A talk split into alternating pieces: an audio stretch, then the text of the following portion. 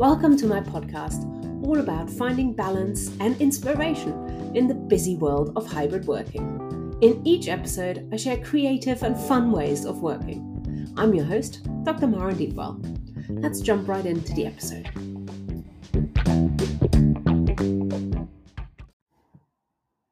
Hello!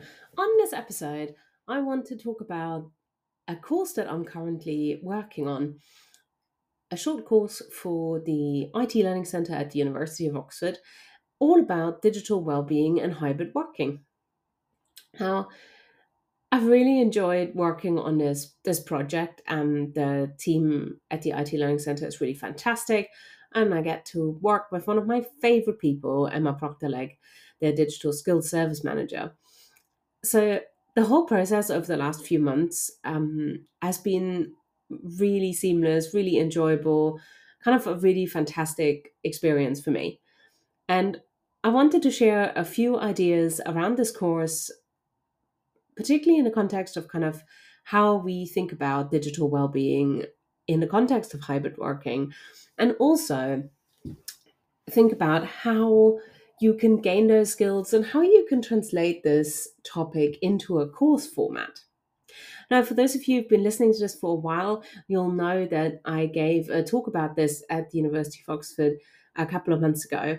So I'll link to this in the show notes. But this kind of episode builds on this course, just as um, builds on this talk, rather, just as the course builds on it as well. Now, starting with the kind of format of the course and what it is about, I just want to give you a little bit of an intro before I explain a little bit more um, around the design process and what I hope the delivery to be like.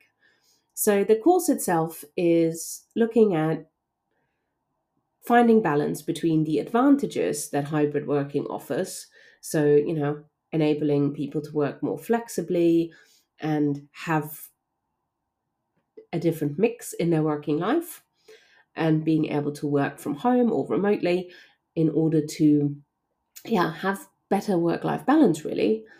But when it comes to digital well-being i think hybrid working also poses challenges and that's the other side of that equation. So for example for many the increased use of digital technologies to communicate and collaborate can become a little bit oppressive and also for some physical and mental well-being can suffer if you spend very long hours staring at a screen sitting still alone in a room.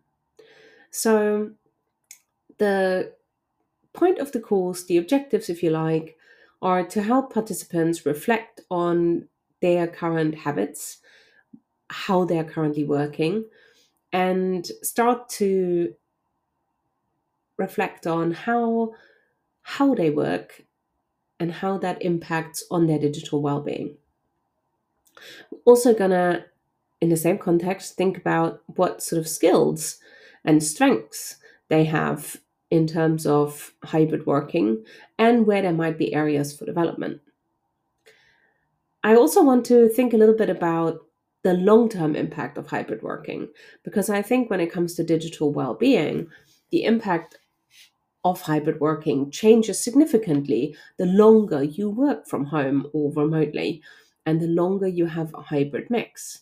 When you start, particularly if you've been in an office based or campus based team prior to that, you usually have a kind of um, kind of repository of you know institutional knowledge and interpersonal connected connections and relationships that you kind of take with you but if you're joining a new team and you're working hybrid or fully remote for a long period, that kind of dynamic definitely changes. So, overall, the aim of the course is to help everybody develop their own sense of how to foster their digital well-being. And in the show notes, I've linked to a blog post about the course that includes links to visit the course page if you're interested in learning a little bit more. In terms of the format, um, so this course is designed as part of a flexible skills offering for the university's students and staff. And we've planned for the course to run around lunchtime to make it as easy as possible for people to drop into the live sessions. There's going to be two live sessions online for 90 minutes each, and I'm hoping that the first one will be, you know, more reflective and help participants analyze and audit what works well and what they'd like to change about how they work. And then there's lots of practical tools and resources and interactive activities to try and bring those reflections into a context where we can identify next steps and what actions to take. So that's a bit of an intro to the course and what the objectives are and the format. Now, I've been finding as I've been working on the design of this for the last couple of weeks and months that it's been a really welcome creative challenge to translate my expertise and insights from, you know, leading virtual teams and hybrid working as well as digital well-being into a kind of course format because while I've obviously run my own online courses on this topic before, those were designed in a very different way and they were designed to be sort of asynchronous, dip in dip out. And so I've never really tried to condense this topic or even a start for this topic into synchronous live sessions and into a kind of format which is very practical but also gives participants kind of a lot of flexibility so that no matter what context they come in with, no matter what they, you know, what they come into the room with, they can kind of make use of whatever resources and tools that the course provides. And that in itself has been, I think, a really a big challenge for me because I don't think you can really translate, you know, meaningful insights around digital well-being into a sort of tick box checklist format into something that's that's sort of quite transactional. Because ultimately some things that might work well for me and benefit my well-being when it comes to hybrid working may not work for you at all and you know if you have certain habits that help you get things done in and around family responsibilities or your mix of being on campus and working from home maybe you have you know care responsibilities you need to mix into that. Maybe your work encompasses a lot of contact hours. Maybe you, you know, have a very isolated role where you're doing research in a library or in a lab and you don't see many people.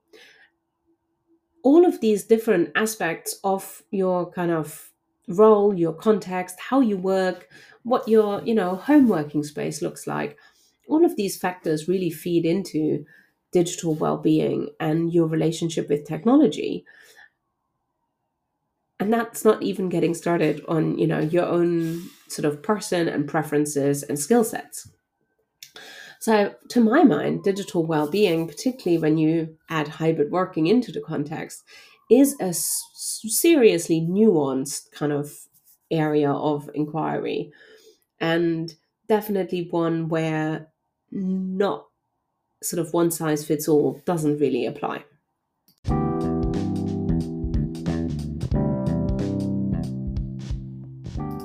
You can find the links to the resources mentioned in the episode in the show notes.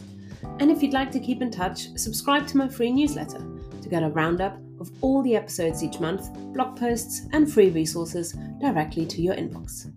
Now, back to the episode.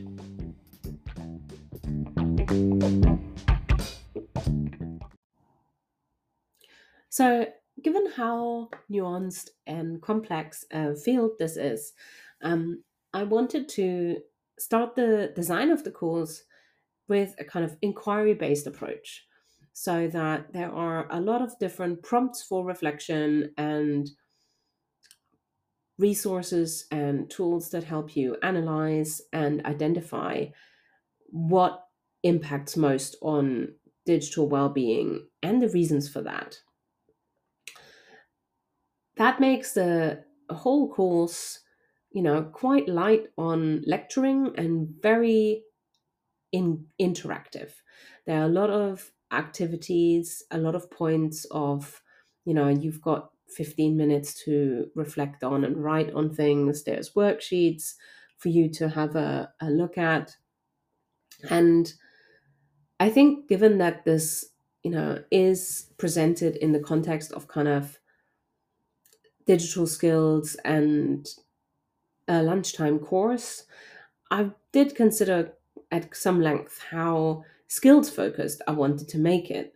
Know, so for example, one area you might focus on when you talk about digital well-being is how to manage notifications or, you know, how to set up your team's environment so that it suits you. But I decided that, you know, given the rest of the offering of the IT Learning Center's courses at the university are, you know, very heavily focused on digital skills training, um, I wanted to use the course as a jumping off point for, you know, identifying any practical training that participants may may wish to undertake. So it kind of instead of going here is where you click, here is the menu in the settings, this is what you look at. It very much, I hope, will act as a jumping off point for identifying future professional development. And that is, I think, brings me to the kind of piece of the course that I enjoyed the most, which is to think about how I could build into a kind of, you know, webinar format basically how you can, you know, really get a fresh perspective on digital well-being in your own working context. Because most people I know already know what good digital well-being looks like. You know, they know all about that it's better to take more breaks than none. They know that their eyes get tired if they stare at a Zoom call for six hours without a break. They know that they should get some more movement in their day, go outside, get some daylight. They know that, you know, excessive noise is not good for them. I think every one of us has sat through enough display screen equipment risk assessments when starting a new job that they are, you know, have some awareness that, you know, having a good desk and a good chair that aligns with your, you know, physiological requirements is a good thing. So I don't think the kind of nuts and bolts of how do you get good digital well-being in terms of the fundamentals is a mystery to anyone. I think what is a mystery is how do you actually do that? You know, how often do you really sit down and have a five minute break or 10 minute break, even every hour? You know, who has a meeting schedule that allows them to go for a walk outside every morning. You know, I mean, it's so easy to say the answer to this is take regular screen breaks. But how do you actually, you know, stop having a habit where you step away from your desk and you immediately pick up your phone and you spend your lunch break or whilst you're making a cup of tea scrolling through social media or YouTube? Now, that is, I think, a really tough proposition because skills courses like this one are designed to give you answers. And I guess I felt with this course, giving you the answers was kind of, you know, important, but also secondary because I feel that most people already already know sort of in which direction they could improve things what they struggle with is identifying how to actually do that. And so I tried something in the course design to help kind of give a opportunity to step out of the kind of regular comfort zone, to step out of the mental kind of um, the mental attitude towards I'm sitting throughout another 90 minute screen based webinar and I tried to design some activities in that would get you to, you know, step outside of your comfort zone and hopefully have a change of perspective. So on one day, that is an activity around listening to a piece of music and taking part in a silent disco. Um, whether or not you're actually moving away from your desk, like I appreciate in a shared office, people might not want to do that. But just to kind of, you know, even if you just close your eyes and listen to a full piece of music without doing anything else that would do the trick. And also a little bit of um, an origami challenge where you know, you have to do something with your hands and take a piece of paper and try and manipulate it into a new shape. And that again can be a really fantastic way of just stop and think and think, oh wow, like, you know, this is different. I am outside my comfort zone. I am stepping away from looking at my screen, or at least I'm focusing on other other senses as well. I'm manipulating something physically with my fingers. I'm using my sense of touch. Um, but also maybe you know if you're listening to a piece of music, you're closing your eyes. You might be moving around. That is a different kind of engagement from sitting still, staring at a screen, and just passively um, consuming the amount of information. Or maybe you know multitasking and having your emails and social media and three documents um, and 100, 100 tabs open at the same time. So i'm really curious about how this will go in practice because this is definitely something that i haven't tried in this kind of format before and i have no idea whether participants will be game for these activities you know even if they're just five minutes of each of the courses or whether they'll just like sit there and be like, no, I don't want to do that, you know, which is completely okay. But I'm just very curious to see what the reaction is. And I'm also thinking, hopefully, we can use what we learn from these activities to try and highlight, you know, where the digital well-being challenges might lie. Right. Um, I think that's about it. Uh, the course is running um well well at the time of recording in about um a week. So I'm very much looking forward to trying out um, how that all works in practice. And then I might record another episode to give you a little bit of a report back and tell you how it went. But for now, thank you so much for listening. And I hope wherever you are, you have a good plan for your digital well-being today.